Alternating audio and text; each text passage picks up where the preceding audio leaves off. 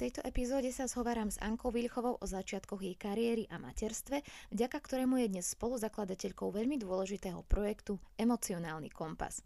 Ten učí deti pomenovať a spracovávať všetky emócie už na základnej škole. S Ankou sme sa v mnohom shodli. Obe sme matky a táto skúsenosť nám ukazuje, že ako rodičia od detí vyžadujeme, aby sa v strese vedeli upokojiť či primerane reagovať na rôzne situácie.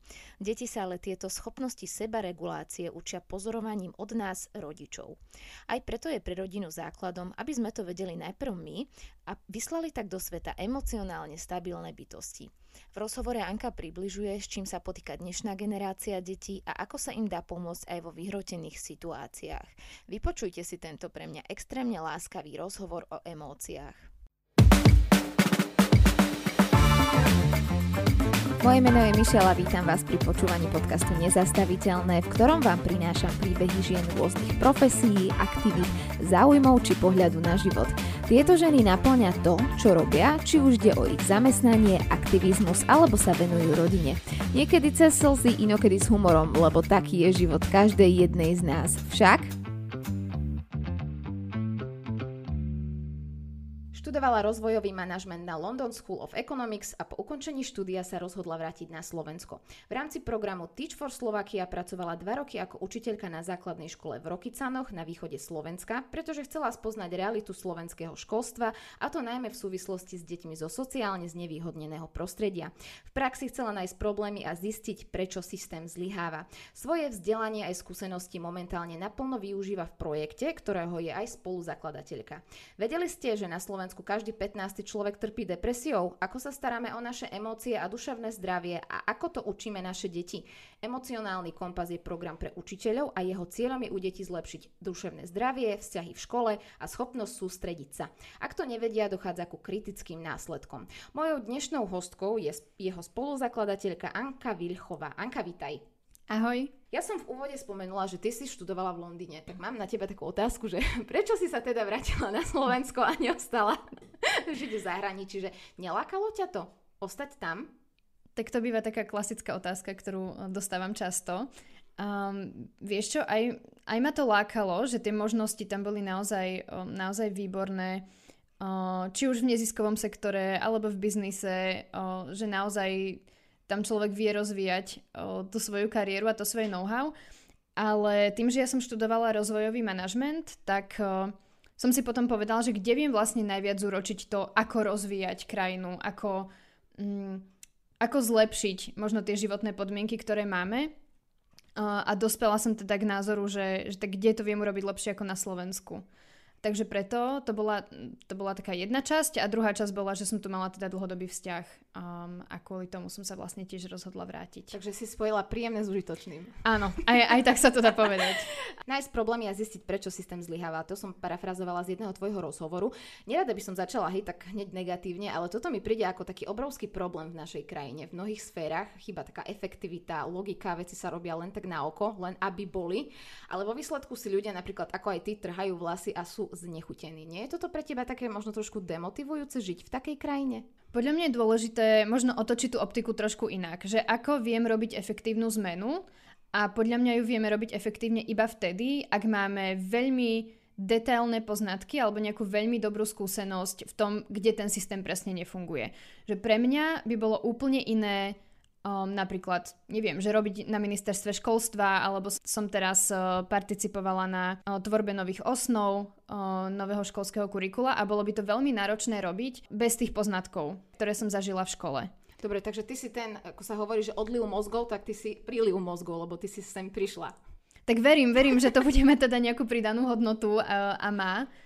Ale teda áno, že rozhodla som sa vrátiť a dokonca, že som sa rozhodla vrátiť na východ, že to je podľa mňa také, uh, ešte taká čerešnička áno, na torte. K tomu, k tomu sa určite dostaneme. Máš za sebou dva intenzívne roky v rámci programu Teach for Slovakia na základnej škole v Rokycanoch na východe Slovenska. A ty si tam pracovala aj s rómskou komunitou, kde je teda tých problémov z každej strany niekoľko. Generačná chudoba, toxický stres, malopodnetné prostredie, deti sa stretávajú aj s rasizmom. Motivácia alebo vlastne vízia lepšieho života je naozaj rozdielna od detí žijúcich v majorite. Majú diametrálne rozlišnú štartovacú čiaru, mm, čo si možno aj mnohí ľudia neuvedomujú keď teda sme v tej rómskej otázke, ktorá tu je naozaj taká veľmi ťažká, obzvlášť na východe Slovenska. Takže práca to musela byť veľmi náročná a zrejme to chcelo aj iný prístup. Ako ty hodnotíš to svoje pôsobenie v tých rokycánoch, tie dva roky? Čo ti toto obdobie života dalo? No, tak to je otázka, že dalo mi to veľmi veľa osobne, Uh, jednak, že taký osobnostný rast, pretože človek tam ide s tým, že ide učiť tie deti a potom vlastne zistí, že tie deti naučili mňa. takže toto bolo také veľké zistenie, že my sme tam vlastne prišli prvý deň, tá škola vlastne vtedy začínala fungovať, čiže my sme prišli teda na to poschodie tej agrofirmy, uh, kde, kde, kde je tá škola a Mali sme, náš prvý team building bol, že sme teda zariadzovali priestory, že v tých priestoroch nebolo nič. Čiže zháňali sme lavice, maľovali sme nástenky, zháňali sme dvere, všetko možné. Ale bola tam jedna veľmi dôležitá vec a to je kolektív, ktorý naozaj veril tomu, že sa to dá. A tie pani učiteľky, s ktorými sme tam boli, boli veľmi také zapálené a, a nadšené, pretože um, že naozaj tá zmena je možná a to nás tak myslím, že posúvalo vpred. Uh-huh. Taká tá spoločná viera v to, že dá sa to robiť aj ináč. A čo by si možno ty povedala ľuďom, ktorí majú taký typický argument, vyťahnem, že ale rómskym deťom sa pomáha furt, že prečo nepomôžeme našim? Tak v prvom rade si myslím, že to vôbec nie je pravda, že asi by som sa uh, inak pozerala aj na tento výrok. A ono to nie je, že o nejakej pomoci, podľa mňa je to o vyrovnávaní šancí, veď všetky deti by mali chodiť do školy a všetky deti by tam mali mať nejaké dôstojné prostredie. Um, a aj tie deti v tej mojej triede si to zaslúžia. Čiže ja tam ako keby nevidím, nevidím logický rozpor v tej vete. Hej? Že podľa mňa je to o všetkých deťoch, nie je to o nejakej skupine detí, ktorá by mala byť nejako vyčlenená. Program Teach for Slovakia je taký skvelý program pre absolventov vysokých škôl, ktorý ponúka prácu, nazvem to v teréne. A počas tých dvoch rokov absolventi majú aj mentora, dobre som sa dočítala, Áno. s ktorým vy ste teda asi riešili nejaké konkrétne výzvy. A je pravdepodobné, že účastník nájde také svoje smerovanie v živote nové. Že bolo to tak aj u teba? Bolo, bolo, určite bolo, pretože tá skúsenosť jednoducho človeka zmení, že či chce, či nechce, lebo um, vidí tú realitu toho školstva, vidí to, že ako ten systém častokrát zlyháva. Že taká naša obľúbená veta uh, aj v týč, ale potom, potom aj v škole bola, že my učíme deti neučivo. A toto je ešte niekedy veľmi ťažké uh, na Slovensku, že naozaj ten školský systém nás častokrát zomelie a, a ťaha nás k tomu, že OK, ale tak tu máme teraz túto hodinu tie vybrané slova, aj keď, aj keď my vieme, že to nie je to, čo to dieťa potrebuje, že možno potrebuje dobehnúť niečo, čo ešte predtým nemalo ukotvené, ale je ťažké vymaniť sa z toho systému. A naozaj sa pozrieť na to dieťa ako na nejakú individuálnu bytosť a naplňať jeho potreby podľa toho, čo práve potrebuje. Ty si ale neštudovala o, pedagogiku. Vedela si ty nabehnúť o, ako učiteľka? Tak čo je v Tyči super, je tá príprava, ktorú sme dostali predtým, volá sa to Basecamp a to je vlastne 6 týždňov v lete pred tým, ako teda ten nový účastník začne učiť v škole a tam sme dostávali veľmi intenzívne školenia na to, ako teda zvládať náročné situácie v triede, um, ako učiť, ako učiť efektívne, ako učiť tak, aby to deti zaujalo. Mali sme dvojtyžňovú letnú školu, kde sme si to mohli vyskúšať. Takže bolo to, bolo to naozaj intenzívnych 6 týždňov a určite sme sa nenaučili všetko, čo by sme mohli vedieť, ale myslím si, že to bola veľmi dobrá príprava na to, čo nás čakalo. Takže by si aj možno chcela podporiť niekoho, kto by chcel ísť do tohto programu? Ako je to známy program, ale možno niekto váha z poslucháčov a poslucháčok. Určite, určite. Ak majú chuť na uh, intenzívnu skúsenosť, kde naozaj, ako si povedala, že sa im do života dostane skúsenosť, ktorej možno zmení, zmení hodnoty, zmení ten, to pozeranie na svet, možno zistia, čomu sa chcú vlastne v živote venovať a zároveň môžu mať dopad na reálne životy detí, tak, o, tak je to podľa mňa výborná vec. Ja mám zimomriavky, keď si povedala pri slove dopad na deti, že čítala som aj knihu od tvojho kolegu, neviem, či sa ty s ním stretla, Juro Čokina a Okraje máš kde, ktorý sa venuje presne tejto problematike o, z generačnej chudoby. Musím teda povedať, že tú knihu som dočítala do polovice a musela som prestať, lebo miestami to bolo naozaj také, že realitu opísal, že naozaj tam nie je nič prikrášlené, ale boli tam aj pozitívne príklady praxe v tom zmysle, že naozaj naozaj ovplyvnil život nejakého dieťaťa. A vtedy som si povedala, že aj keď len jeden život sa ti podarí ako zmeniť alebo zlepšiť z tej komunity, tak to proste stalo za to. A tam podľa mňa treba mať ale veľmi realistické, realisticky uh, nastavené očakávania na to, že, že čo je to tá zmena. Hej? Že keď ja očakávam, že pretože prídem do nejakej komunity, tak, uh, tak vyťahnem teraz 12 detí z generačnej chudoby, že to asi nie je úplne realistické očakávanie. Dobrý point. Ale uh, vieme podporiť to, že ti majú zrazu niekde prostredie, kde sa cítia v bezpečí že sa niekde cítia prijaté, že môžu niekde povedať svoj názor, že môžu prejaviť svoje emócie, že dokážu veriť v samého seba a že niečo zvládnu. Toto bol v mojej triede obrovský problém. Hej, my nič nevieme, my nič nedokážeme, z nás nič nebude, hej, že tá, naozaj my to voláme, že internalizovaná diskriminácia tam bola taká veľmi silná um, a bolo to cítiť už od tých mojich tretiakov a to bola práca, ktorej sme sa potom venovali, že ako, ako s týmto pracovať, ako naučiť deti, že niečo zvládnu a že, že teda dokážu zažiť aj úspech. Emocionálny kompas. Nádherný a veľmi potrebný projekt, ktorý si založila spolu s Lenkou Svoradovou. Ako vy ste prišli k tejto myšlienke? Tak tá myšlienka mala dve roviny. Tá jedna súvisela s tým môjim zážitkom v Rokycanoch, pretože ja som po pár mesiacoch, keď som tam bola, videla, že toto je obrovská vec, na ktorej potrebujem s deťmi pracovať. To zvládanie emócií, to pomenovanie vôbec, že, že prežívam nejaké emócie a čo s tým teda dokážem robiť, že namiesto toho, že udriem spolužiaka napríklad, tak eh, bude mať nejaké iné možnosti a stratégie eh, čo s tým teda môžem robiť, že sa môžem ísť nadýchnuť, vydýchnuť, môžem ísť do vedľajšej triedy. Takže toto bola obrovská časť toho, čo som sa tam teda ja snažila priniesť. A v praxi to vyzeralo tak, že sme si napríklad rozložili deku na zem a rozprávali sme sa o tom, aké máme v triede problémy, čo by sme chceli v triede zlepšiť, ako by sme to mohli urobiť. A videla som, že tie deti si z toho veľmi veľa berú. Že ja som potom o pol roka prišla do triedy a našla som tie deti, ako v tom kruhu sedia samé a riešia si tie problémy samé. A to sú také zážitky, ktoré boli pre mňa najsilnejšie možno uh, za, za celú tú skúsenosť. A tá druhá rovina toho je, že ja som teda po tyči odišla na matersku, mala som veľmi náročné tehotenstvo, bola som 3 mesiace hospitalizovaná v nemocnici a potom vlastne už som si teda myslela, že bude dobre a nebolo to, nebolo to až tak dobre, lebo som uh, teda zažívala úzkosti, zažívala som panické ataky tie prvé mesiace narodenia mojej cery. Takže bolo to veľmi náročné obdobie. Začala som teda chodiť opäť aj, aj na terapie a začala som riešiť tú svoju prácu s emóciami. Hej, to ako ja vnímam emócie, to či ja si ich viem pomenovať, či ich viem nejako zvládnuť, aké mám tie mechanizmy toho zvládania emócií. A dostala som sa postupne ku knihe Permission to Feel, alebo Povolenie cítiť v Slovenčine ktorú napísal jeden vedec uh, z Yale University uh, v Amerike a on tam opísal v takých veľmi jednoduchých krokoch v podstate zdravú prácu s emóciami. A na konci tej knihy bolo napísané, že no a toto my učíme aj deti v školách v rámci tohto nejakého programu, mhm. ktorý, ktorý oni vymysleli. A vybuchla hlava?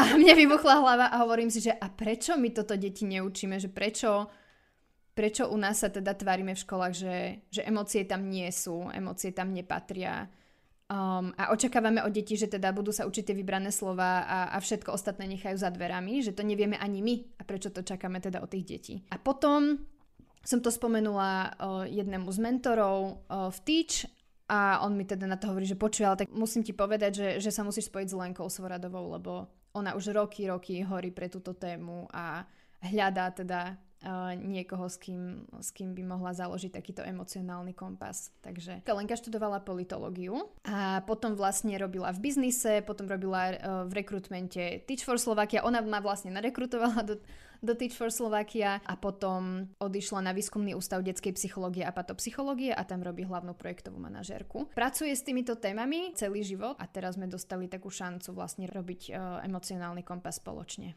Mohla by si posluchačkám a posluchačom teda vysvetliť a približiť, čo je cieľom vášho projektu? Emocionálny kompas, uh, ako si teda správne povedala, je program pre učiteľov o tom, ako u detí rozvíja duševné zdravie, láskavé vzťahy a schopnosť sústrediť sa. Ako to vyzerá v praxi, je, že učiteľom a učiteľkám dáme v septembri dvojdňové školenie na ich vlastný seba zážitok, ich vlastnú prácu s emóciami a potom dostanú od nás kompletne vypracovanú knižku s jednoduchými aktivitami, ktoré vedia v triede robiť počas celého školského roka.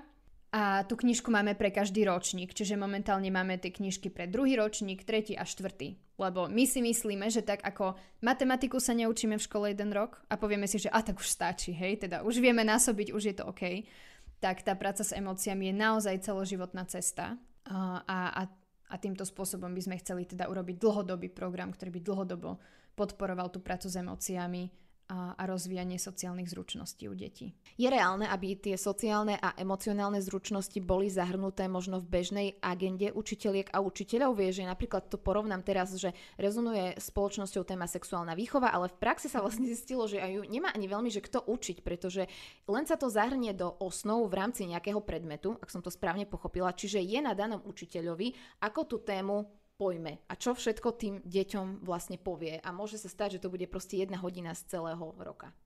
Ako mm-hmm. to mhm. vyzerá v rámci toho emocionálneho kompasu? Je to nejaká konkrétne vyčlenená hodina, alebo je to vlastne zahrnuté naozaj skrz rôzne predmety. Tak momentálne robíme emocionálny kompas štýlom, kedy je potrebné, aby si na to škola alebo učiteľ, učiteľka vyčlenili nejaký špecifický čas. Nám v tomto veľmi pomohla v úvodzovkách pomohla pandémia, pretože tam sa naozaj začalo veľmi hovoriť o duševnom zdraví, o tom, ako deti trpia o tým, že vlastne nezažívali tie sociálne väzby, na ktoré sú zvyknuté a myslím, že tam sa trošku nabúralo to, že do školy sa chodia deti iba učiť vybrané slova, hej? že už sme porozumeli, že nie je tomu tak, že tá škola má oveľa viac funkcií ako len tú vzdelávaciu a že tá výchovná je minimálne tak dôležitá ako tá vzdelávacia.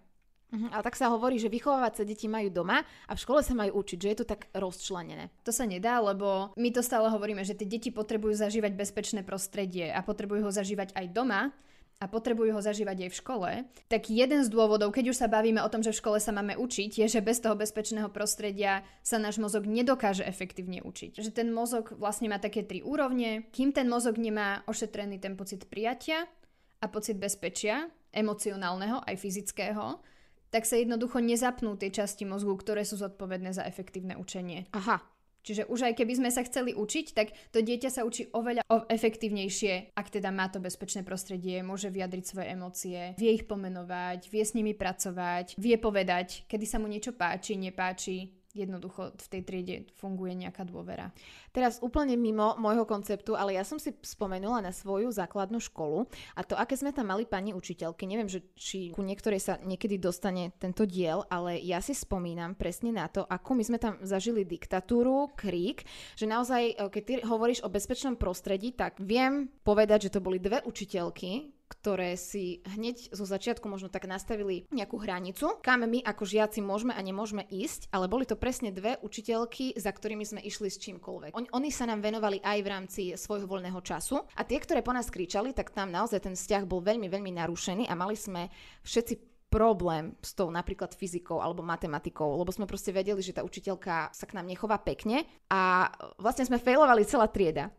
Vieš, že keď si na to teraz spomeniem, že čo, čo za absurdné situácie sa diali tam, mi je to tak, tak ľúto, že vlastne naozaj e, sa málo, málo venujeme tým presne tomu bezpečnému prostrediu, že o tom sa vôbec nehovorí, že je to úplne také ne, nejak absurdne urobené, že prídeš do školy, máte hodinu fyziky, dajme tomu, alebo chemie, ona tam niečo odrapoce a to je všetko. A očakáva, že vlastne o, budeš vedieť, na druhý deň sa len naučíš niečo, čo sme si napísali, čo nám ona nadiktovala a vlastne celý ten školský systém, ku ktorému sa ešte dostaneme k tým absurditám. Aj ma mrzí, že moje spomienky na základnú školu sú vlastne také, vieš, že sme tam nemali učiteľku, ktorá by si s nami sadla do kruhu a povedala, že tak teraz sa ideme baviť o tom a tá hodina nemusí vyzerať len takto štrukturovanie, ako nám prišlo v osnovách. Hej, a to je presne to, čo my sa snažíme nejako pokryť, že jednak tie školy vytvárajú ten priestor, tvoria už tie ranné kruhy, robia triednické hodiny alebo ich minimálne majú k dispozícii. Ale teraz narážame na ten problém, že OK, a čo tam?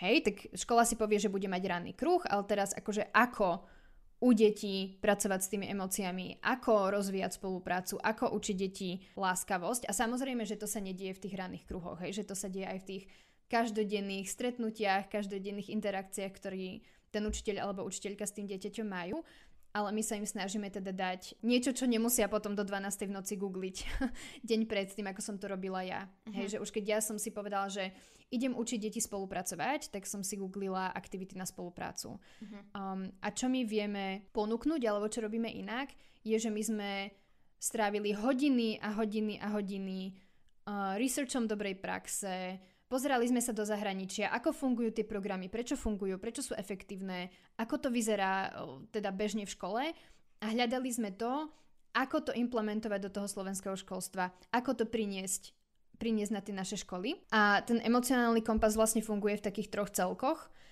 Úplne na začiatku je taká časť, ktorá sa volá svet emócií a tam sa deti venujú presne tomu, ako rozoznávať, čo prežívam, aké mám emócie, ako ich môžem bezpečne zvládnuť. A až potom sa deti venujú tým sociálnym zručnostiam, hej, čo znamená láskavosť, spolupráca, riešenie konfliktov, pretože ja viem úplne inak spolupracovať, ak ja viem pomenovať, čo ma hnevá a ak ja to viem zvládnuť. Ak viem povedať, že z tohto som bola smutná, ako keď nemám tú časť predtým. Čiže je to tak ako keby logicky vyskladané, že najprv sa teda venujeme tej práce s emóciami a potom prechádzame do tých o, sociálnych zručností, práce s chybou, nastavenia na rast a podobne. Ty máš vyštudovaný rozvojový manažment, Lenka aktuálne pôsobí aj na tom výskumnom ústave detskej psychológie a patopsychológie, ako si spomínala ako hlavná projektová manažerka. Ste vy na tvorbu tých programov len same dve, lebo keď ťa počúvam, tak predsa len musí to byť naozaj výzva vyskladať ten program a tú metodiku tak, aby sa cez učiteľky a učiteľov dostala tá správna message k tým deťom. Nie, určite na to nie sme samé. Veľmi nám pomáha uh, Majka Jašová, ktorá je teda expertka na psychologické bezpečie, tiež pracuje na výskumnom ústave detskej psychológie a patopsychológie a teraz ideme pilotovať program pre druhý stupeň a tam sme teda zapojili aj Reného Skácala, ktorý je tiež absolventom Teach for Slovakia, ale aj psychológ. Takže tam sme zase sa snažili uh, tak dať to dobré know-how toho, že čo teda tí tínedžeri potrebujú, uh, aká je tam tá vývinová psychológia, ako môžeme podporiť tú ich prácu s emóciami v tomto veku. Lebo tí tínedžeri tým pádom neprešli ako keby jednotkou, tom, tým levelom 1 o, na prvom stupni a ide, idú rovno do dvojky, čiže vy ste to tam nejako snažili napasovať, aby... Hej, že to je taká výzva, ktorú máme, že tvoríme ten program tak, aby dával zmysel od toho prvého ročníka až po ten koniec základnej školy a dúfajme, teda že raz až po koniec strednej školy, ale zároveň ten program musí byť uchopiteľný tak, aby v akomkoľvek ročníku sa škola vedela zapojiť. Takže toto, toto je to, čo budeme aj pilotovať v rámci toho druhého stupňa, či, či je to tak. Budeme držať prsty. Ako reagujú žiaci na tieto aktivity? Predpokladám, že vy už máte nejakú spätnú väzbu, už vám prešlo cez ruky e, niekoľko detí a niekoľko e, desiatok učiteľov, učiteľiek? Tak to máme sprostredkované samozrejme od tých učiteľov e, a učiteľiek. A väčšinou tie deti veľmi vítajú tieto aktivity, lebo zrazu môžu povedať, ako sa cítia, zrazu môžu niekde vyjadriť, čo potrebujú, môžu sa porozprávať o tom, čo je pre nich dôležité a to je taký priestor, ktorý aj v dnešnej dobe technológií nevždy dostávajú doma. Čiže je to pre nich veľmi cenný čas, kedy, kedy vnímajú to, ako to majú oni, a to, ako to majú ľudia okolo nich a, čo prežívajú teda spoločne. Vieš možno uviezť aj nejaký príklad? Spomínala mm-hmm. si nejaký kruh bezpečný, aby to poslucháčkam a poslucháčom bolo možno trošku jasnejšie, že čo sa s tými deťmi robí, lebo aj keď som spomenula tú sexuálnu výchovu, tak to je taký prirodzený strach rodičov, že majú pocit, že tam sa bude diať niečo zlé. Hej? A teraz tu príde nejaká pani a rozpráva o tom, že ideme sa rozprávať o emóciách, že hnev je v poriadku. Hej? A ten rodič z toho môže mať pocit, že im vlastne nejakým spôsobom zasahujete do ich výchovného štýlu. Uh-huh. Tak ako to vyzerá v praxi? O, my používame veľa takých zážitkových metód, čiže veľa príbehov, veľa o, kreslenia, maľovania, o, rôznych dramatizácií, čiže nejakých pohybových hier a podobne. Čiže tie deti teda prídu ráno do školy, sadnú si do kruhu s pani učiteľkou, a pani učiteľka im prečíta napríklad kapitolu z knižky, ktorá sa venuje radosti. Pracujeme s knižkou uh, v druhom ročníku napríklad Opičiak Edo. Um, a tam vlastne potom reflektujú na to, čo sa v tom príbehu stalo. Čiže sa rozprávajú o tom, ako sa ten opičiek cítil, prečo cítil radosť. Keď rozoberajú príbeh, ktorý sa venuje nejakým nepríjemnejším emóciám, napríklad hnevu alebo smutku, tak sa rozprávajú o tom, ako teda prežíval ten smutok, čo mu pomohlo, kedy oni prežívajú smútok a čo im pomáha, keď sú smutní. A tam sa potom buduje vlastne ten kolektív a, tá vzájomná dôvera, hej, že je oveľa náročnejšie byť nepríjemný na niekoho alebo ubližovať niekomu, keď viem, že prečo je smutný, prečo sa hnevá, zároveň si vieme oveľa efektívnejšie pomôcť, hej, že keď ja vidím, viem rozoznať, že môj spolužiak možno je smutný, tak viem, čo by mu pomohlo, lebo už to niekde povedal, viem sa opýtať, či potrebuje objať, či potrebuje nejakú inú pomoc, čiže tam sa potom, tam sa potom tvoria tie vzťahy a tá vzájomná dôvera. Čiže toto je taký príklad, hej, že tak rozprávajú sa o tom, ako to teda majú nejaké postavy v príbehu alebo v nejakom videu a ako to majú oni. a potom sú tam také dlhšie aktivity. Takú jednu, ktorú majú učitelia a deti veľmi radi, tak tá sa volá umývacia linka a tam vlastne sa deti postavia do dvoch radov, Ako taká umývacia linka a ten jeden žiak to autičko alebo žiačka prechádza to umývacou linkou a všetci mu hovoria, čo sa im na nej páči alebo na ňom. Čo je na ňom alebo na nej pekné. Čo sa na ňom alebo na nej vážia. A to dieťa vlastne prejde takouto umývacou linkou s takýmto úsmevom na tvári úplne posilnené a, a to sú také momenty, ktoré v tej triede potom ostávajú ešte veľmi dlho. Lebo mne teraz napadá, keď ťa počúvam, že uh, deti ktoré chodia do školy, každé pochádza z rôzneho prostredia. Mnohokrát ani nevieme, že doma sa deje možno nejaké násilie, či už fyzické alebo psychické, alebo je tam ten toxický stres, alebo tam finančné problémy a chtiac nechcec tie problémy naozaj akože prenášame aj na tie deti tým našim správaním a tým ako nevieme regulovať ani my ako dospeli tie svoje emócie. Naozaj to vnímam tak, že váš projekt je obrovský, obrovský prínos, pretože dajme tomu, že to dieťa sa napríklad nenaučilo na hodinu, pretože sa muselo starať o mladšieho súrodenca, lebo žije v generačnej chudobe a inak sa proste nedalo, nemajú prostriedky na to, aby sa mu rodičia možno venovali tak, ako by chcelo, nechodí na krúžky a že vlastne my tie deti fakt len potom trestáme a macháme dookola v tom, že vlastne že sú na nič, ako si ty spomínala, že tie deti v tých rokicanoch mali takýto vzorec v sebe, že nič nedosiahnem a že zrazu prídu do školy, kde im niekto dá úplne iný uhol pohľadu a inú perspektívu, že to fakt vie meniť život. Tak dúfame, že, že teda to vie uh, a, a samozrejme, že to nie je jediná vec, ktorá, ktorá by sa mala v živote toho dieťaťa diať, že teda v škole sú nejaké ranné kruhy a tam sa rozprávame o emóciách, ale je to veľmi cená vec, ak to dieťa niekde má možnosť povedať, čo prežíva, uh, čo cíti a presne takto to dostať zo seba von ešte predtým, ako sa ideme venovať nejakým vybraným slovám. A, a teda Lenka uh, hovorí často o tom, že koľky z nás, keď prídu do práce, otvoria dvere, dajú si dole bundu, okamžite si sadnú za ten stôl a okamžite teda pracujú. Asi by tých ľudí bolo málo. Mm-hmm. A napriek tomu toto očakávame, že sa bude diať s deťmi. Ktorí ešte aj tie... nemajú vyvinutý mozog. Presne. Hej, že aj tie deti, tak ako my si potrebujeme vypiť kávu, pokecať, čo bolo nové, čo sa stalo cez víkend, čo teda včera, ako sa majú, neviem, koho deti. Ano, tak, my... tak toto aj oni vlastne potrebujú dostať von Áno, aj my pred týmto rozhovorom sme mali asi 30 minútový rozhovor, kde sme sa s Ankou smiali, že my asi dnes nič nenahráme. Tak, Lebo tak, tak nám tak. vyšli ústa. Dobre, v rámci tohto projektu hovoríte o dôležitosti duševného zdravia, o emóciách. Prečo ste sa možno rozhodli otvárať a podporiť práve túto tému zvládania emócií a emócií všeobecne? Ty si spomenula, že ty si mala nejakú vnútornú motiváciu, ale celkovo tie emócie to je tak široký pojem. Hej, ja si myslím, že tú, tú motiváciu máme vnútornú s Lenkou uh, veľmi silnú a to, čo nás veľmi poháňa vpred, je takéto, že ako by vyzeral náš život, keby nám niekto v živote povedal, že môžeme byť k sebe láskavé. Hej, že ako to vyzerá, keď sa k sebe správam s rešpektom. Hej, ako, č- kedy ja prežívam pokoj, hej, to bola pre mňa úplne nová téma, že, uh, že kedy prežívam pokoj a že si môžem aj oddychnúť, hej, že potom by som možno nevyhorela uh, po dvoch rokoch v Rokycanoch.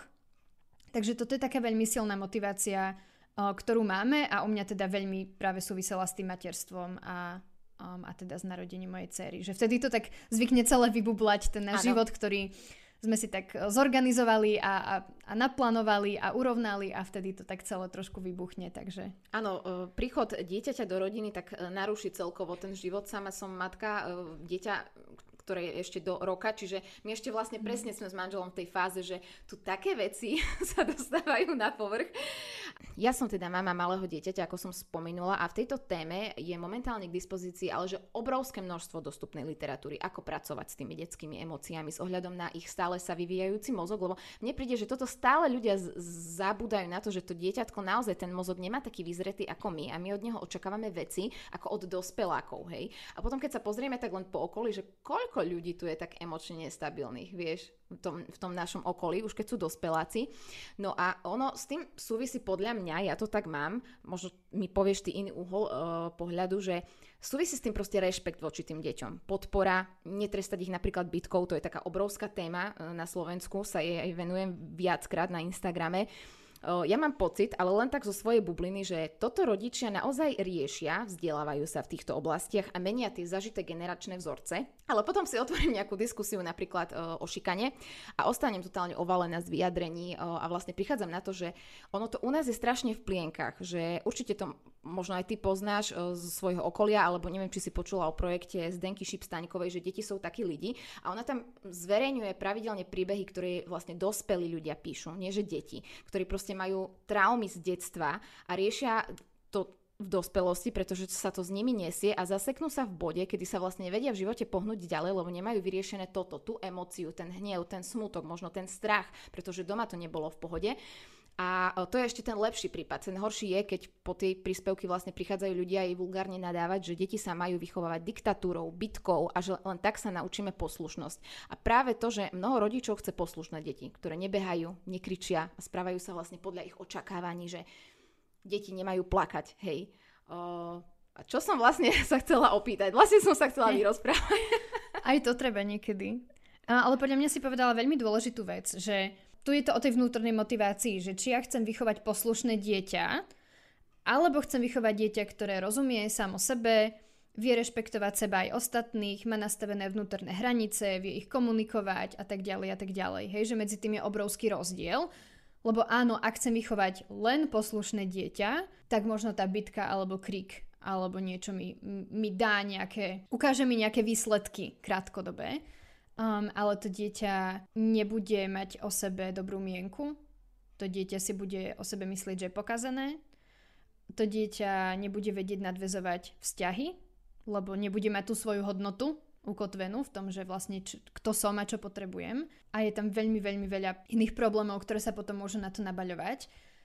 A čo je taký paradox, je, že my čakáme, že my keď sme emocionálne neregulovaní, to poviem, že keď my nemáme zvládnuté svoje emócie, napríklad kričíme na to dieťa, tak my čakáme, že ono sa ukľudní tým, že my nie sme kľudní. Hej, a to je úplne akože tak, Zame také niečo, čo nepochopi... ani ukázať. Presne, Vieš, hej, že, že je to úplne nepochopiteľné a dieťa vieme regulovať iba vtedy, ak sme my sami regulovaní. Čiže ak nám dieťa kričí v obchode, lebo nedostalo svoju obľúbenú sladkosť, tak najskôr sa my musíme zhlboka nadýchnuť, vydýchnuť, upokojiť sa a potom môžeme teda reagovať na to dieťa.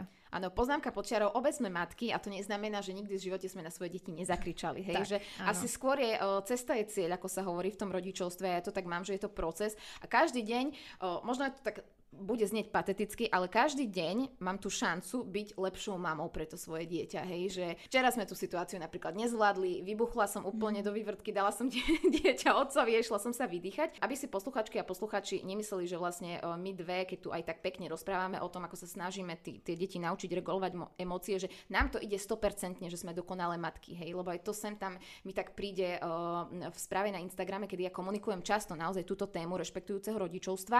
Uh, nikto nie je dokonalý dokonalý rodič. Áno, a tam je, tam je veľmi dôležitý rozdiel medzi tým, či ja používam ten krík alebo bitku ako nástroj výchovy, alebo či zakričím na to dieťa v momente, kedy som sa strašne nevyspala, nestihla som sa najesť, mám, neviem, dostal som nejakú veľmi nepríjemnú správu na mobil a podobne. Čiže áno, to sa stáva, to sa stáva podľa mňa, že každému, každému z nás, ale je rozdiel myslieť si, že to je to, to je ten nástroj výchovy. To je to, čo mi zabezpečí, že moje dieťa bude vychované. Hej, že podľa mňa tam, tam je ten rozdiel, ktorý, ktorý si asi potrebujeme všetci v sebe nejako uh, vysporiadať. Áno, aj, si, aj sa tomu dieťaťu ospravedlniť. Že presne pozri, tak. kričala som, lebo d, d, d, hej, presne hej, tomu hej. dieťaťu to vysvetlím a to dieťa to naozaj pochopí. Lebo áno. prax hovorí, že áno. A tam teda vidí, že nie som dokonalý rodič, ale viem si priznať chybu. Hej? Čiže tým modelovaním učíme dieťa veľmi, veľmi dôležité zručnosti do budúcna. Hej, že keď chceme, aby sa dieťa naučilo pracovať s chybou, tak najskôr musíme ukázať, že aj my robíme chyby a ako vieme na tie chyby reagovať. Hej, že viem sa ospravedlniť, viem napraviť tú chybu, ak je to možné. Áno. A toto to dieťa potom vníma. Ja už som aj spomenula šikanu, ktorá sa inak deje o mnoho častejšie, ako si rodičia myslia. Venujete sa aj vy vo vašom programe tejto téme? Aká je prevencia voči šikane? Lebo deje sa práve na školách a deje sa ano. už aj na prvom stupni. Tak my máme v metodike dva, dvojtyžňový celok, ktorému sa venuje špecificky šikanie a tam už sa venujeme tomu, ako tú šikanu rozoznať, um, čo podľa detí šikana je, čo nie je, ako na ňu môžu reagovať a ako, ako môžu nachádzať pomoc. Že toto je veľmi dôležitá vec, aby deti vedeli, že ak sa mi toto deje, alebo ak sa to deje nejakému spolužiakovi alebo spolužiačke, tak viem, kde môžem nájsť pomoc. Viem o dospelých, ktorým dôverujem, viem sa na nich v tomto obrátiť. Takže to je to, ako pracujeme s témou úplne špecificky ale kompas samotný vlastne pracuje ako prevencia šikany. Že to, čo je prevencia šikany, je tá zraniteľnosť medzi nami, je budovanie tých vzťahov, je rozprávanie sa o tých náročných témach. Lebo väčšinou tá šikana vzniká vtedy, keď je tam nejaká priepasť. Ja to teraz nechcem akože polemizovať o tom, uh, prečo šikana vzniká, lebo tých dôvodov môže byť veľmi veľa, ale, ale to vzájomné porozumenie a tá blízkosť naozaj môže pomôcť tomu, že sa tam tvorí tá empatia, že tie deti rozumejú tomu, že aha, tak tento môj spolužiak alebo spolužiačka to má inak a to neznamená, že to je zlé je to len inak. Často sa deje, že tie deti naozaj preberajú vzorce správania tých svojich rodičov a napríklad v rámci tej rómskej otázky nedávno jedna moja známa, Veronika Paveleková, presne toto riešila so svojimi deťmi, že má adoptované rómske deti, je to na nich vidno a o, dcera v škole prišla s tým, že jej spolužiačka nadávala do cigánok. Hej, a teraz ako riešiť tú situáciu? Pokojom a s tým, aby sme vlastne si s tým druhým rodičom nenadávali, ale vlastne možno je tam aj otázka, že prečo to dieťa rozpráva o druhých ľuďoch ako o cigánoch, že to berie ako nadávku. Že nechcem týmto uh, urážať a dehonestovať iných rodičov, ale že my ako rodičia si často možno neuvedomujeme, ako tie naše podvedome zažité uh, názory, s ktorými nepracujeme napríklad, fakt prenášame na tie svoje deti, že to ide ako, tak, ako, ako taká genetická informácia, hej, že tak. verím, že ste sa s tým stretli už aj vy vo svojej praxi. Ako na toto reagujú rodičia? Lebo jedna vec je, že vy sa napríklad v škole o tom rozprávate s nejakou absolventkou vášho programu, učiteľka, učiteľ, majú ten bezpečný kruh a s deťmi sa pracuje, no a potom to dieťa príde domov a tam vidí napríklad ten nefungujúci model, ktorý som ja teraz spomenula, hej, že niekto niekomu nadáva doma, že vlastne e, rodičia po sebe kričia a nie je to dieťa zmetené, že vlastne, aha, ale proste v škole nás učia toto a doma sa deje toto a teraz predsa len tie deti uh, sú upnuté do nejakého veku na tých rodičov a myslia si do nejakého veku, že to, ako sa správajú moji rodičia, je správne, že tak to má byť. A preto dieťa je práve veľmi dôležité, aby malo skúsenosť toho, že to môže fungovať aj inak, ak to takto doma má, a niekde ten bezpečný priestor mať, lebo tie emócie, ktoré on doma alebo ona doma možno nemôže vyjadriť alebo nemôže pomenovať, tak sú buď potlačené, alebo sú potom, to dieťa to potom dáva von takým veľmi nezdravým spôsobom, uh-huh. hej, že ubližuje iným alebo ubližuje sebe a podobne. Že ono, ono sa to nedá, ono sa to len tak nevyšumí, hej, že, že tie emócie niekde ostávajú a to dieťa ich potrebuje niekde uh, zdravo pomenovať a, a, a dostať nejaké porozumenie a nejakú formu empatie. A čo sa vtedy u toho dieťaťa deje, je, že v momente, kedy dieťa toto zažíva, to sa mne dialo potom na terapii napríklad, keď som mala 26 rokov, je, že aha, to nie je o mne. Ja nie som zlý človek, ja nie som pokazený človek, ale vyrastal som v prostredí, ktoré ma naučilo takéto vzorce správania. A to je potom taká veľmi silná vec, hej, že keď dokážem odčleniť to správanie od toho, aký ja som človek a čo si o sebe myslím a ako sa vnímam. Takže toto tam toto dieťa potom uh, môže zažiť a dostať. Kompas na doma. Vy máte taký pracovný zošit, kde sa k nemu rodičia dostanú, ak napríklad sa chcú vzdelávať v tejto téme, nielen možno čítaním nejakých kníh, ale aj s tým dieťaťom nejako pracovať.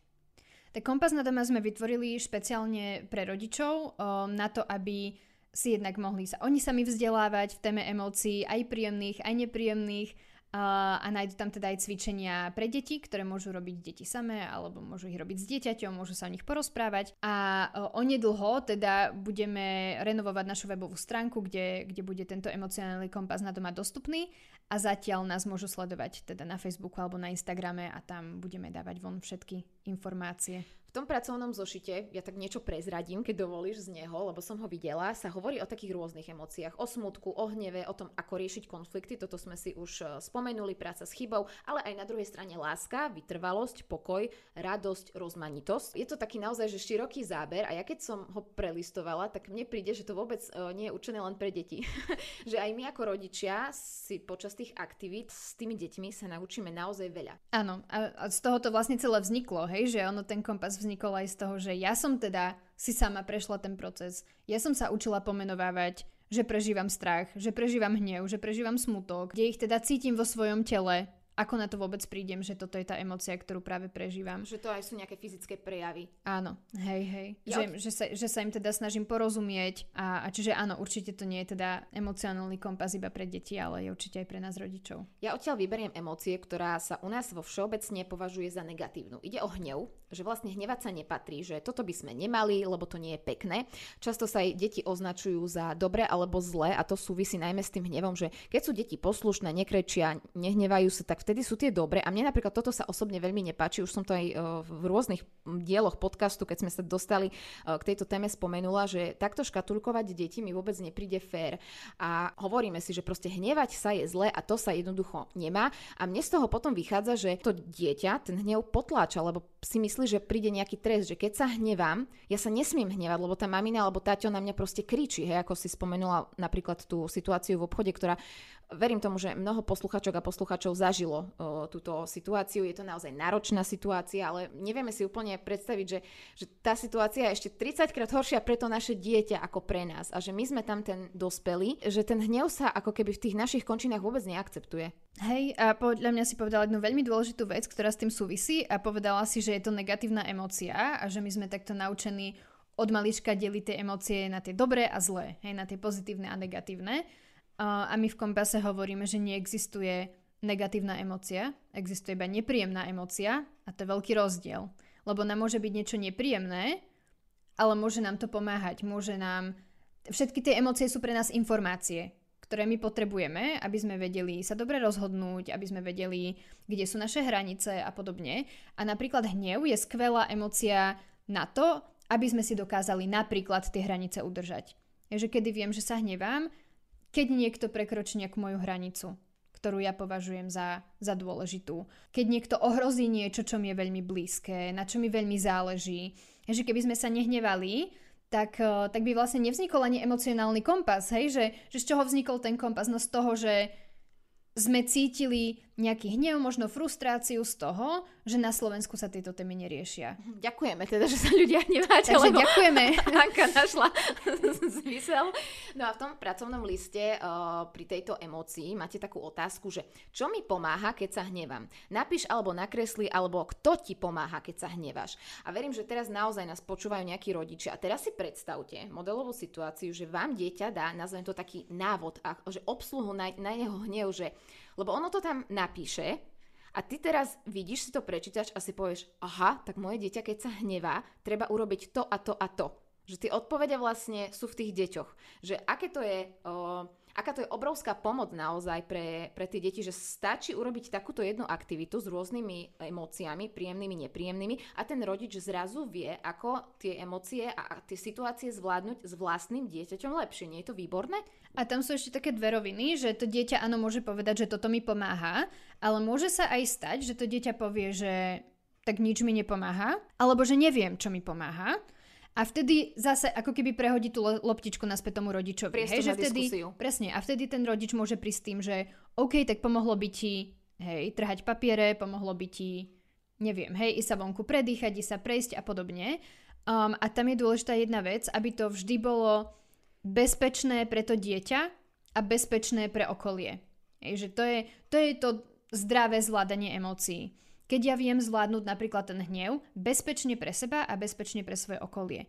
Čiže nám, áno, na tom Slovensku, kde teda ten hnev nie je veľmi akceptovaný, nám sa môže zdať o, nenormálne alebo také veľmi nebezpečné, keď dieťa zrazu sa začne hnevať a začne trhať papiere v nejakom amoku okolo seba, ale to dieťa tým nikomu neubližuje. To dieťa dáva von bezpečne to, čo prežíva a to je potom dôležité. Hej, naučiť to dieťa, že OK, tak môžeš túto uh, búchať do vankuša, ale nebúchaj možno svoju sestru. Hej. Že tam je potom tá práca uh, s tým, čo je bezpečné a čo nebezpečné.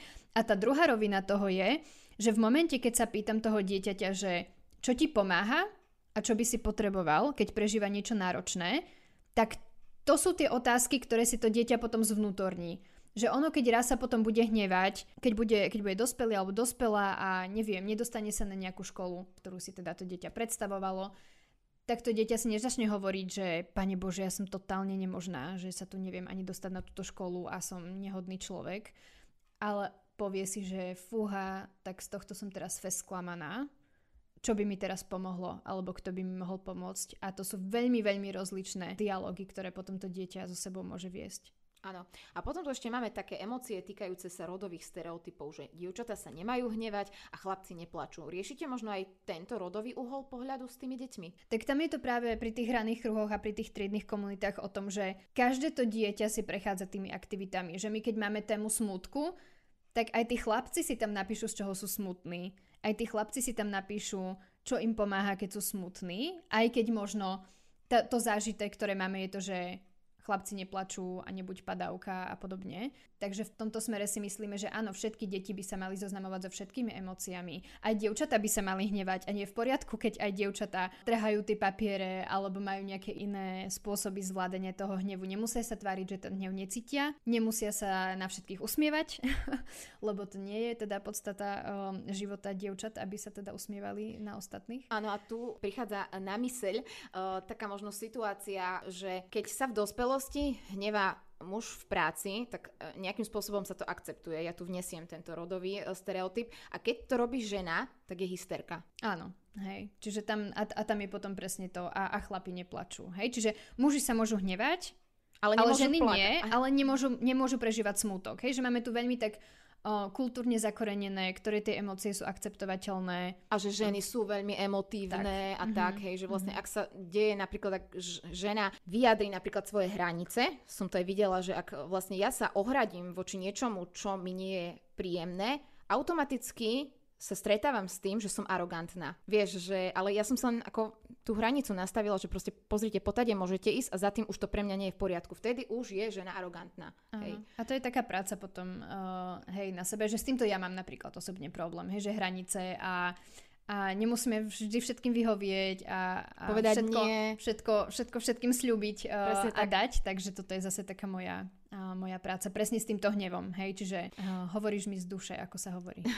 Ty si spomínala, že chodíš na terapiu, pomáha ti to? Ja mám také dni, kedy sa ráno zobudím a hovorím si, že pred dvoma rokmi mne keby niekto povedal, že vstanem ráno, odnesiem dieťa do škôlky, pôjdem do práce, dám si obed, celé po obede budem s mojou dcerou a normálne akože večer navarím večeru a pôjdem spať, tak si poviem, že tak to je brutálne sci-fi. Že ja som mala vlastne rok po, po narodení mojej cery stavy, kedy som nevedela ani, že podľa mňa vstať z postele, hej, nie že ešte navariť alebo, alebo oprať alebo sa venovať domácnosti a bolo to naozaj veľmi náročné a mala som veľa momentov, kedy som vlastne bojovala s tým, že, že som neschopná matka, veľmi to súviselo s dojčením, že podľa mňa je teraz extrémny tlak na to, aby ženy dojčili a neberie sa ohľad na jej psychické zdravie. Podľa mňa na každej stránke podporujúce dojčenie by malo byť veľkými písmenami napísané najprv dbajte o seba a svoje psychické zdravie, všetko ostatné je až, až neskôr. Áno, Takže... ale s tým sa napríklad ja často stretávam, že aj keď s tým laktačné poradkyne nebudú súhlasiť, že videla som to vo viacerých skupinách, že keď sa žena napríklad rozhodne u- ukončiť to dojčenie alebo odstaviť dieťa skôr, ako sa očakáva, nejako spoločensky, tak je tam taká výtka voči tej matke. Na úkor svojho dieťaťa chceš ty psychickú pohodu. Ja sa musím priznať, že mne toto je akože úplne, že odpadujeme z toho dekel, neviem to inak povedať, lebo mne to príde extrémne nefér proste, že nechodíme v cudzích topánkach, aby sme fakt vedeli, že ako sa tá žena cíti. Ja mám plno kamarátov, ktoré mi povedali, že proste pre nich dojčenie bol najhorší moment v živote. Ale nikdy v živote by to nepovedali takto napríklad náhlas do podcastu, alebo by to nikdy nenapísali na, na Instagram, na sociálne siete, pretože by vedia, že čo by prišlo. Tak ja to poviem, lebo mňa to veľmi zomlelo a ja si teda myslím, že ja som teda oh, dojčila do nejakých 22 mesiacov a ja o tom, a, a, áno, že, že vo všetkých skupinách by mi za toto akože tlieskali a ja si zvyknem hovoriť, že ja keby som mala trošku viac seba lásky a seba rešpektu, tak, uh, tak to vôbec takto dlho nerobím. Mm-hmm. Že vieš, že je to podmienené, že keď máš rada seba, tak nemáš rada potom svoje dieťa, keď chceš odstaviť. A pri tom, vieš, a, že... a pri tom, že ja si to viem porovnať, že aký mám vzťah s cerou teraz, keď ja som OK a dokážem jej dať tú pozornosť, že to dieťa nepotrebuje hej, keď to mám tak povedať, že to mlieko z tohto zdroja, ono potrebuje mňa ako matku. A v momente, kedy to dojčenie ohrozuje teba ako matku, tak podľa mňa to je ten moment, kedy sa treba nad tým naozaj veľmi zamyslieť, že či je to dobré. Že je to, je to nástroj vzťahovej výchovy, a podľa mňa sa tu nejako nesprávne deje to, že sa z toho robí cieľ vzťahovej výchovy. Mm-hmm, a áno, to, tak sa hovorí, že áno, dojčenie je vzťah. Nie. A uh, napríklad vo mne toto evokuje také presne to, že napríklad ja som nemohla dojčiť, mne to nebolo dopriaté a dlho som bojovala s tým, že mi bolo stále opakované, dojčenie je vzťah a že proste ničím si vzťah s tým dieťaťom, aj keď to be, nikto nepovedal, ale vždy tie laktačné, ale pozor, dojčenie je aj stvorenie vzťahu, ale vieš, ja Áno, je si... to, a práve to je to, že to je nástroj tvorenia vzťahu, to nie je vzťah ale, a nie je to cieľ, je to nástroj. A ani jediný, už keď áno, sme tak pri tom, vieš, že ja mám vzťah so svojim dieťaťom, aj keď je na umelom mlieku. Teraz nás vypnú všetky laktačné a prídu, uh, prídu mi nepríjemné uh, spätné väzby, ale my to s Ankou máme, tak sme v tomto na jednej vlne, že o, teda sme teraz nechceli zhejtiť dojčenie, to si len ty tak úplne vôbec neplánovane vyťahla, ale naozaj o, sme v tomto zajedno, že tá psychika ženy ako matky je extrémne dôležitá, ba by som povedala, že najdôležitejšia v tom celom. Určite. Aj pre to dieťa samotné, hej, už keď sme pri tom, že keď chceme dobre pre to dieťa, tak áno, najskôr sa musíme postarať o seba a to veľmi teda A to sa tiež nenosí, to sa tiež nenosí na Slovensku, vieš, že postaraj mm. sa najprv o seba, lebo u nás je to tak, že vlastne naše matky sa strhali pre domácnosť, pre deti, pre všetko a oni boli na konci. A ja si hovorím, že chcem ja, aby môj syn videl, že toto je život ženy a matky a manželky. Lebo on potom bude očakávať možno od svojej partnerky, že aha, tak moja mama proste mala nás na prvom mieste, všetko bolo doma, dajme tomu tip-top, u mňa to tak vôbec nehrozí, aby bolo jasné, aby si teda niekto nemyslel, že máme doma všetko tip-top. Ale o, takisto je toto niečo, s čím ako matka veľmi bojujem. Že vlastne prichádzajú tam také tie odsudzovania, že a ty ideš cvičiť a to dieťa čo, vieš, ale si hovorím, že uh, môj manžel ma v tom veľmi podporuje, že no len, že tebe, keď sa rozpadne chrbát, akože kto sa postará o to dieťa, vieš, že proste, že my potrebujeme, aby ty si bola v pohode a tým pádom všetko bude doma OK. A hlavne, že je aj OK byť OK len sám pre seba, že ja ani nemusím robiť ten svoj well-being s cieľom, že tak aby som mala teda dosť kapacít na to, aby som ano. tu ošetrila všetkých ostatných, hej, že ano. je OK aj povedať si, že OK, chcem ísť cvičiť, lebo ja to teraz potrebujem pre seba um, a to je, to je úplne legitimná vec a, a to je potom to, je potom to hej, že kedy, keď ja si doprajem a keď ja mám z čoho čerpať, tak presne ja potom nemusím potom dieťati kričať, lebo ja mu viem povedať, že fúha, tak ja vidím, že toto bolo pre teba náročné, vidím, že sa hneváš, um, viem ti nejako pomôcť, čo by ti pomohlo. Hej, úplne, t- že, že zrazu mám kapacitu aj na to rešpektujúce rodičovstvo, Presne. ktoré teda chce veľmi veľa kapacít, sil a, a áno, energie, áno, áno. Um, pretože si ten čas viem dopriať sama pre seba a zároveň ale treba podľa mňa aj hovoriť o tom, aké to veľké privilegium možno pre ženy, ktoré sú samoživiteľky alebo nemajú možno tú podporu takú, ako, ako by si zaslúžili. Áno, súhlasím. Um, čiže nie, nie je to vždy také, že uh, tak, taká je jednostranná cesta, ale ak sa dá, tak vždy, vždy teda myslieť na to, že aj ja tu som. A urobiť aspoň nejakú maličkosť, hej, že ano. vypiť si tú teplú kávu, hej, koľko ja som sa načítala postov o studených kávach. A koľko um, ja som ich napísala. No. čiže, čiže naozaj, že, že aj tomu dieťaťu dať taký ten signál, že OK, tak ja tu mám teraz tú svoju kávu a toto je pre mňa dôležité a Áno. Um. Ja musím teda povedať, že presne na sebe vidím, že keď idem na tú hodinu cvičiť a idem tam už také vývrtke, že proste mm. už potrebujem vypadnúť z domu, lebo ma tu migne a ja sa vrátim ako úplne iný človek. Ja sa vrátim a hovorím mužovi, počúvaj, toto budeme robiť, hen to budeme robiť, ja mám teraz veľa energie, strašne všetko chcem a on vidí, hej, on vlastne po tej hodine s tým dieťaťom úplne hotový, hodine a pol, dajme tomu, že vlastne vidím na sebe extrémnu zmenu, že presne, jak, ako si povedala, že potom zrazu aj to rešpektujúce rodičovstvo ti ide ľahšie lebo si, máš úplne iný mindset, si oddychnutá, venovala si sebe a to fakt stačí hodina proste, že ja si hovorím, že aké šialené je, že a absurdné vlastne, že jedna hodina zmenila celý môj o, svet v ten daný deň a zrazu som proste, o, tu nebola taká kôpka nešťastia a nervov, že vlastne som matka. Hej, a pre nás je to podľa mňa pre niektoré veľmi náročné a je OK o tom otvorene hovoriť, že my nemusíme stratiť svoju identitu tým, že sme matky a, a je OK, že teba teší robiť podcasty, je to pre teba relax, tak to robíš Um, a ja napríklad robím emocionálny kompas, lebo mi to dáva zmysel. A začala som ho už teda na materskej, hej, keď mala moja cerka jeden rok. A je OK si to takto čekovať, že OK, tak kedy mi to ešte dáva zmysel, potrebujem byť teraz viac s tým dieťaťom, menej v práci, ano. ako to nastaviť tak, aby nám to dávalo zmysel? A tu nie je, že jedna odpoveď, tu je len to, aby sme dokázali aj my mami k sebe vytvoriť také bezpečné prostredie toho ranného kruhu, a povedať si, že áno, máme to všetky rozdielne, ale, ale je to vlastne tak OK. Ja teraz rozmýšľam, že či neurobíme my v Prešove nejaký ranný kruh matiek. Donesiem kompas. a, a vnímaš možno aj ty vo svojom okolí názor, kedy sa hovorí o tom, že vychovať dieťa s rešpektom je taká možno liberálna výchova, ktorá nás ohrozuje, lebo ja sa s tým často stretávam, že, že čo z tých detí bude, keď nebudú dostávať prikazy, zakazy a jednu výchovnú nariť. No toto je veľmi, veľmi dobrá otázka a rozmýšľam, ako na ňu tak diplomaticky celistvo, uh, celistvo zareagovať, ale že, no, že ja sa môžem jedine vrátiť k tomu, že, že čo je tým cieľom tej výchovy.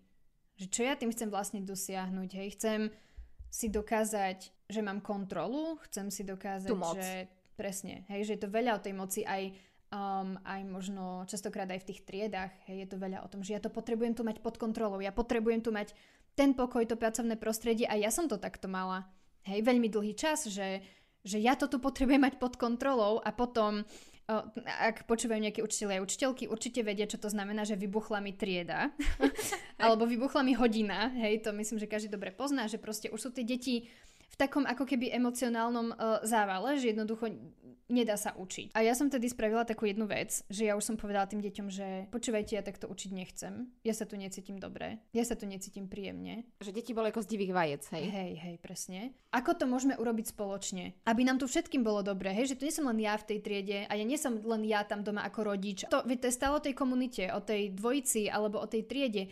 Ako to môžeme urobiť spoločne, aby nám tu bolo dobre? A to je podľa mňa to isté v tej triede a to isté je aj doma a tie deti zrazu zostali úplne zaskočené. Vôbec nevedeli ako keby reagovať že... na ticho a sadnite si. Zrazu vyplynula nejaká diskusia o tom, že čo mne vadí, čo vám vadí, ako sa vy tu cítite a čo vieme spoločne urobiť preto, aby sme sa mali lepšie. Že to nebolo také autoritatívne, hej? že ty zo svojej pozície hierarchicky vyššie. A je to veľmi vyčerpávajúce, ano, lebo ano. ono je to veľmi vyčerpávajúce držať tú kontrolu aj doma, aj v tej triede a tváriť sa, že ja to viem, ako to má byť a mať všetko pod kontrolou ale druhá vec, a to aby som sa vrátila k tej tvojej otázke, k tej liberálnej výchove, je, že rešpektujúca výchova Um, alebo teda komunikácia sa často spája s tým, že deti nemajú hranice. Áno, áno, áno. Ja som nedávno zistila, že vlastne pojem liberálna a rešpektujúca výchova sú dva rozdielne pojmy čo sa uh, u nás v tých diskusiách veľmi akože hádže do jedného vreca. A presne to, čo si spomenula, že deti nemajú žiadne hranice. Že liberálna výchova znamená presne to, že deti nemajú žiadne hranice, ale pokiaľ sa bavíme o rešpektujúcej výchove, a mám načítaných niekoľko, aj rozčítaných niekoľko kníh, tak tam presne všade sa prizvukuje, že ale halo, tie deti hranice majú a v nich sa potrebujú hýbať. Ale rešpektujúco, stále, hej. Hej, a to je presne o tej práci s emóciami a tie deti veľmi potrebujú hranice. Všetky deti potrebujú hranice, ale je rozdiel, ako ja tie hranice komunikujem. Hej, že je rozdiel, keď sa vrátim zase k tej triede, prídem do triedy, dám deťom písomku a deti sú z toho úplne akože hotové, že oni nechcú žiadnu písomku písať a rebelujú proti tomu. A je rozdiel povedať, že tak ste sa to mali všetci doma naučiť a tu máte papiere a je rozdiel povedať, že fuha, ja to chápem, je proste jún, je piatok, že sa vám fakt do toho nechce, že sa tu, akože možno ste sa nudili na minulej hodine, ale toto je niečo, čo potrebujeme urobiť, že my tú písomku potrebujeme napísať, ale ja rozumiem tomu, že vám sa do toho nechce. Čiže zvedomíš tie ich potreby. Presne, pomenujem možno tie emócie, ktoré môžu prežívať, opýtam sa, zdá sa mi, že ste fakt frustrovaní už z tejto písomky však, hej.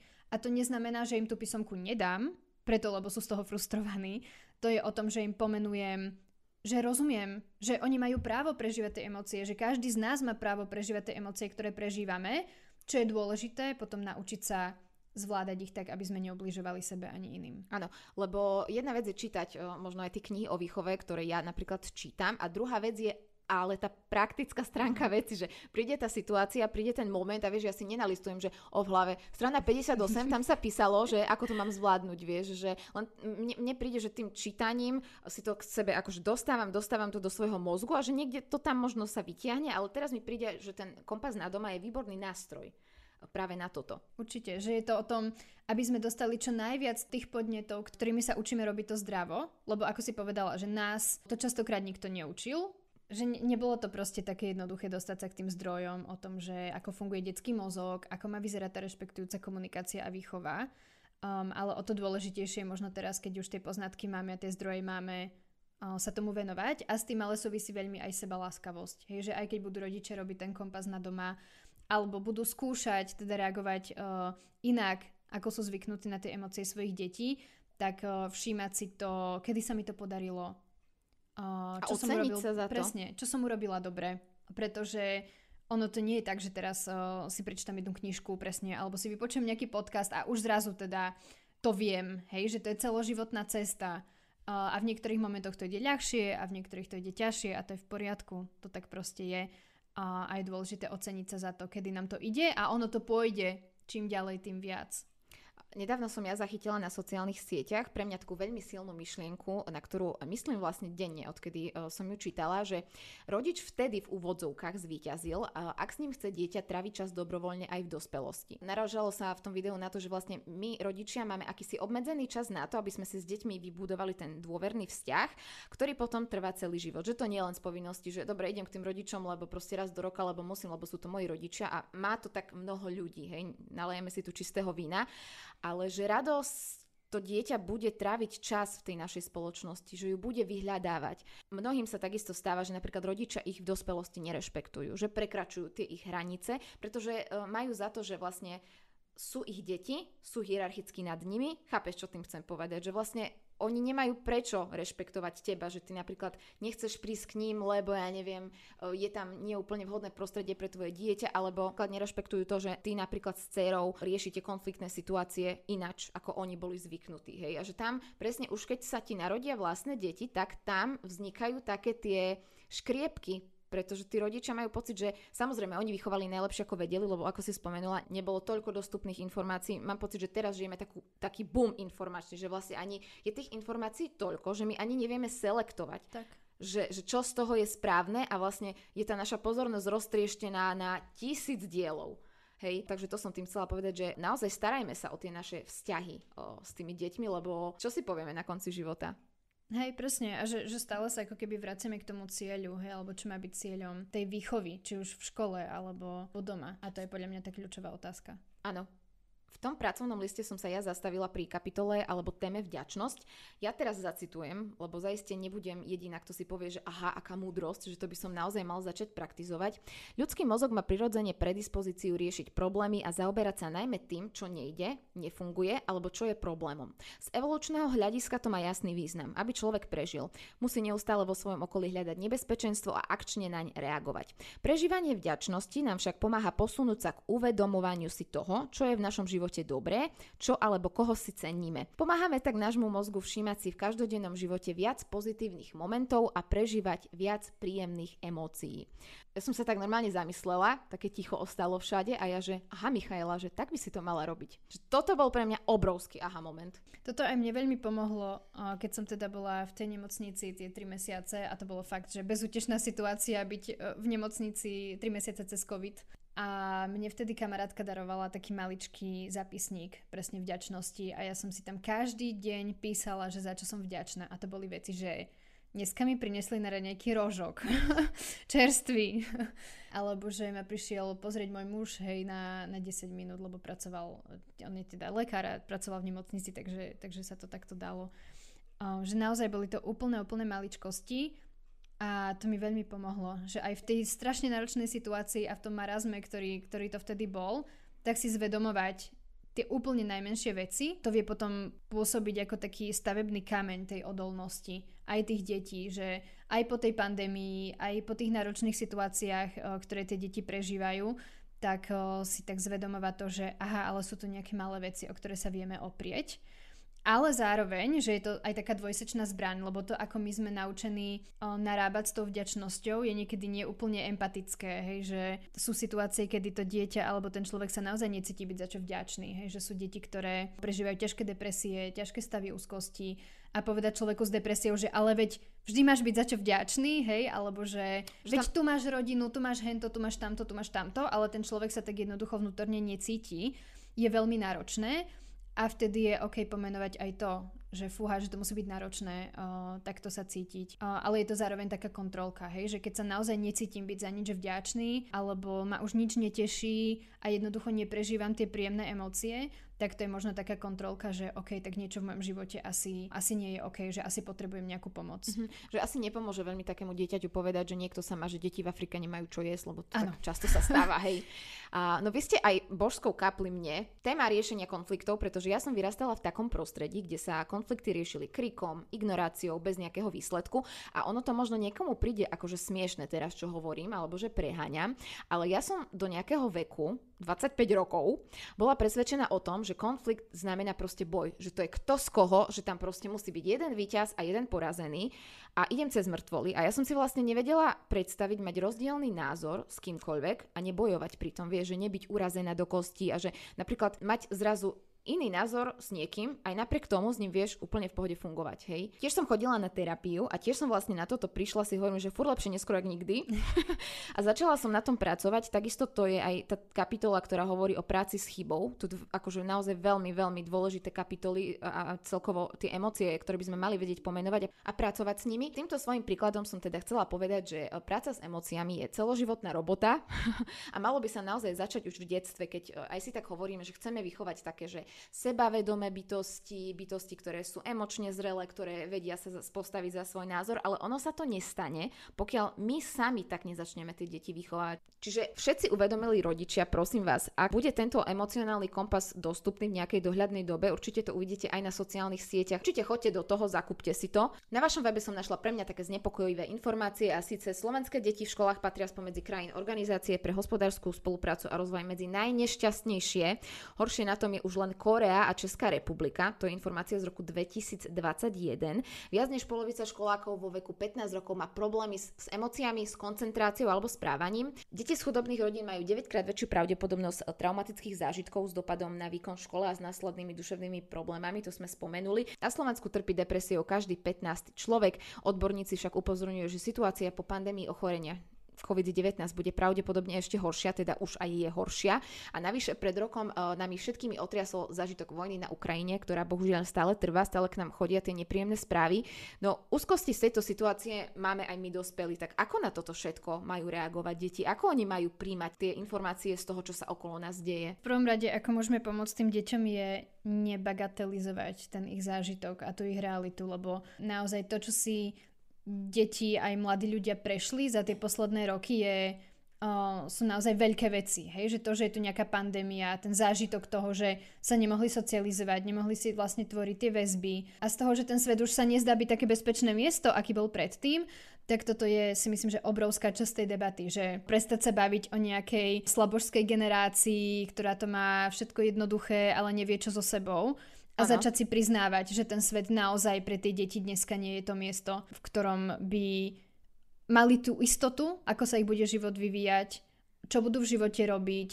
O, sú tu veľké, ako keby, veľké možnosti a, a, a to nekonečné spektrum toho, čo všetko sa dá, tá sloboda, ale zároveň to je veľká neistota, s ktorou tie deti bojujú. A tá druhá vec je rozprávať sa s nimi. Rozprávať sa s nimi o tom, ako sa cítia, čo prežívajú, učiť ich pomenovať tie emócie, pýtať sa ich, či prežívajú úzkosť, či prežívajú strach, z čoho sa hnevajú, prečo sa cítia smutne, ale aj to, kedy prežívajú radosť a kedy prežívajú pokoj a posilňovať možno u nich uh, tieto momenty a pracovať na tom, aby tie svoje emócie vedeli dávať von bezpečne. Uh-huh. Čiže keď im pomáha chodiť bicyklovať, nech idú bicyklovať, nech si zvedomujú to, že čo mi pomáha, keď sa hnevám, čo mi pomáha, keď som smutný alebo smutná, čo môžem ja pre seba urobiť, koho môžem požiadať o pomoc, tak to sú tie veci, ktoré vieme robiť.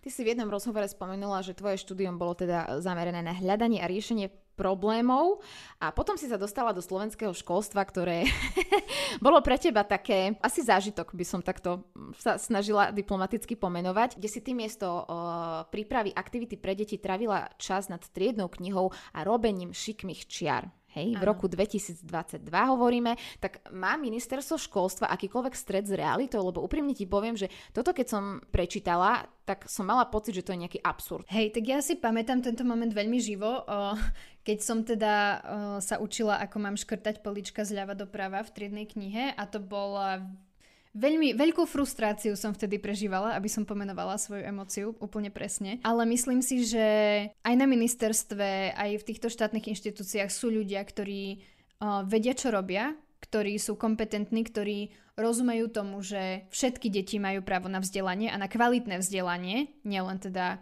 tie deti, ktoré sa, ako sa hovorí, že dobre narodili. A ja som napríklad aj participovala na teraz tých nových školských osnovách, ktoré sa tvoria. Hej, čiže to, čo sa bude teda v školách učiť. Samozrejme, že nie je to dokonalé, ale už o, sa do osnov dostávajú pojmy ako riešenie konfliktov, um, ako riešenie problémov, emocionálna odolnosť. Je tam taký tlak na to, aby sa oveľa viac učili zručnosti a trošku menej sme sa venovali tomu obsahu. Hej, aby to nebolo takéto klasické, že napíšeme nadpis na tabuľu, hej, 4 poučky a opíšte si to do zošita, ale aby naozaj, naozaj sme sa sústredili na to budovanie zručností, ktoré sú hodné aktuálneho storočia a desaťročia, v ktorom žijeme, lebo Áno. si povedzme, že ten svet za posledných 30 rokov sa rapidne zmenil, ale naše slovenské školstvo sa nezmenilo, lebo mňa kto si kde si atakoval v, na Instagrame v komentároch, že o, vlastne, že sa učíme o bitku pri Mohači 1526 a viem to len kvôli tomu komentáru, lebo inak ani obraz, ani zvuk, ale presne tieto zručnosti nemáme, že teraz vlastne svet je úplne že digitálny a učiteľka nevie niekedy zapnúť ani len notebook, hej, a teraz No. A podľa mňa sa k tomu posúvame a že určite pomalšie, ako by sme mali, ale zároveň, že keď človek vidí ten kolos akoby toho, toho ministerstva, tých organizácií a čo tam všetko potrebuje, ako fungovať, tak to by chcelo, že niekoľko rokov a niekoľko veľmi top manažérov podľa mňa a to do toho ani, ani tak nevidím tak znútra, hej, že sú ľudia z môjho okolia, ktorí by o tomto vedeli oveľa, oveľa viac rozprávať, že, že čo by teda bolo treba urobiť, že ja naozaj do týchto systémových zmien až tak nevidím, ale teda mám nádej, hej, mám nádej, lebo sú tam ľudia, ktorí sú na správnom mieste a ktorí vedia, čo je dôležité a robia to pre deti. Tak to je pozitívna správa. Takto vy ako prichádzate, prosím ťa, na tie školy? Že vás si vyžiadajú školy v rámci toho, že počuli o tom, že máte nejaký program, ktorý je pre nich zaujímavý? Áno, Hej, že my sme sa na začiatku veľmi báli, alebo mali sme teda taký rešpekt pred tým, že ako my budeme akože tie školy teraz háňať. Hej, presne to, čo si aj ty povedala, že teraz fúha, že chceme tu učiť akože učiteľov, ako pracovať s emóciami detí a nejaké ranné kruhy a tak. Um, a, a to podľa nás paradoxne tá pandémia veľmi zlomila, že tí učitelia zrazu vnímali to, ako sa tie deti správajú, oni vnímali to, čo oni prežívajú, že je to pre nich náročné a hľadali cesty, ako im nejako pomôcť, ako budovať tie vzťahy na novo a toto je teda jedna z tých ciest. Áno, že nám školy napíšu, že teda majú záujem, prejdeme potom s nimi taký ako keby proces náborový, to nazvem a potom vlastne zapájame učiteľov a učiteľky na nový školský rok. Ale zatiaľ sme nemuseli teda robiť nejaké aktívne kampanie, že zatiaľ skôr musíme odmietať školy. Dneska som práve písala maily, kde musíme odmietať školy, pretože už nemáme kapacity. kapacity. Takže ak nás počúva možno nejaká učiteľka alebo učiteľ a e, zaujala vás táto téma pracovania deťmi s, s emócií, ich dušovné zdravie, a zlepšenie vzťahov, kľudne sa ozvite Anke, ale pôsobíte v rámci celého Slovenska? Áno, Áno, máme školy naozaj o, po celom Slovensku. Snažíme sa robiť ten proces reprezentatívnym, čiže snažíme sa zapájať mestské školy, vidiecké školy, aj, aj školy, kde je vyššie percento detí zo sociálne znevýhodneného prostredia, aby sme teda naozaj tvorili program pre všetky deti. Takže takýmto spôsobom potom sa nám tie školy ozývajú a my ich zapájame teda do programu. A vy ste nedávno spustili aj aplikáciu. Je to aplikácia pre verejnosť, prosím ťa, pre rodičov alebo ako? Hej, pôvodne tá aplikácia vznikla ako aplikácia pre deti a pre mladých ľudí. My ju teda máme na druhom stupni ako takú poviem to, že domácu úlohu, ale aby si tie deti vlastne aj doma, popri tom, že pracujú v triede s pani učiteľkou alebo s pánom učiteľom, dokázali e, zaznačovať, aké emócie prežívajú, kde sa vtedy nachádzajú a ako si teda môžu pomôcť, že v tej aplikácii je až 40 aktivít, rozdelených do rôznych uh, kategórií na to, čo môžem robiť. Čo môžem robiť, keď sa hnevám, keď cítim úzkosť, keď cítim paniku, bezmocnosť, akúkoľvek emóciu. Takže je, je to teda primárne pre, pre deti a pre mladých ľudí, ale aj pre širokú verejnosť. Že je to takisto aplikácia pre mňa, pre teba, Uh, všetci si tam vieme teda zaznačovať a, a trekovať, aké emócie prežívame a nachádzať si tie spôsoby, ako ich teda vieme bezpečne zvládať a čo nám vtedy pomáha. Aplikácia sa volá Emocionálny kompas. Volá sa Môj kompas. Môj kompas. Dobre, čiže aplikácia Môj kompas. Anka, ďakujem ti veľmi pekne za tento e, výživný a vyčerpávajúci rozhovor. ja ďakujem, že som to mohla byť. A držíme vám veľmi prsty. Ja, môj pes a tak. Neviem, prečo som použila množné číslo, ale ja naozaj, vy ste pre mňa tiež také svetlo na konci tunela v tomto marazme, ktorý tu žijeme. Uh, mám pocit, že žijeme ťažkú dobu, kdekoľvek na svete sme, nielen v rámci Slovenska, ale že ľudia ako ty dávajú nádej, že to naozaj vieme robiť lepšie. Takže držím prsty tebe, tvojim kolegyniam a celému emocionálnemu kompasu a verím, že aj vďaka tomuto podcastu sa to dostane možno viac na očiach verejnosti a budú vás školy oslovovať a vy budete mať toľko roboty, že budete musieť nabrať ďalšie baby alebo pánov, lebo veď aj páni môžu rozprávať o emóciách, prečo by nemohli. A aby sa vlastne citlivovali sme celú spoločnosť, aby sme menili, lebo toto, o čom sme sa tu hodinu a pol rozprávali, tak toto má dopad na reálne mení, menenie o, možno mindsetu v spoločnosti. To je, myslím, že si tak dobre pomenovala aj tú našu takú koncovú cieľovú víziu, že prispieť k tomu, že tá spoločnosť bude zdravšia, bude empatickejšia a budeme sa tak nejako navzájom robiť viac mostov ako, ako tých priepastí. A ja by som ešte len na záver chcela poďakovať aj všetkým, ktorí vnímajú túto tému ako dôležitú a našim učiteľkám a učiteľom v programe, pretože bez nich by sme mali knižky, ale, ale tie by sa nedostali k tým deťom. Takže im patrí tá najväčšia vďaka za tú prácu, ktorú v tých triedách robia a za to, že rozumejú, prečo je dôležité tvoriť pre deti bezpečné prostredie a že sú takými učiteľmi, na ktorých raz tie deti budú spomínať, tak ako si to povedala ty. Anna Virchová, spoluzakladateľka projektu Emocionálny kompas. Ďakujem ešte raz. Ďakujem veľmi pekne.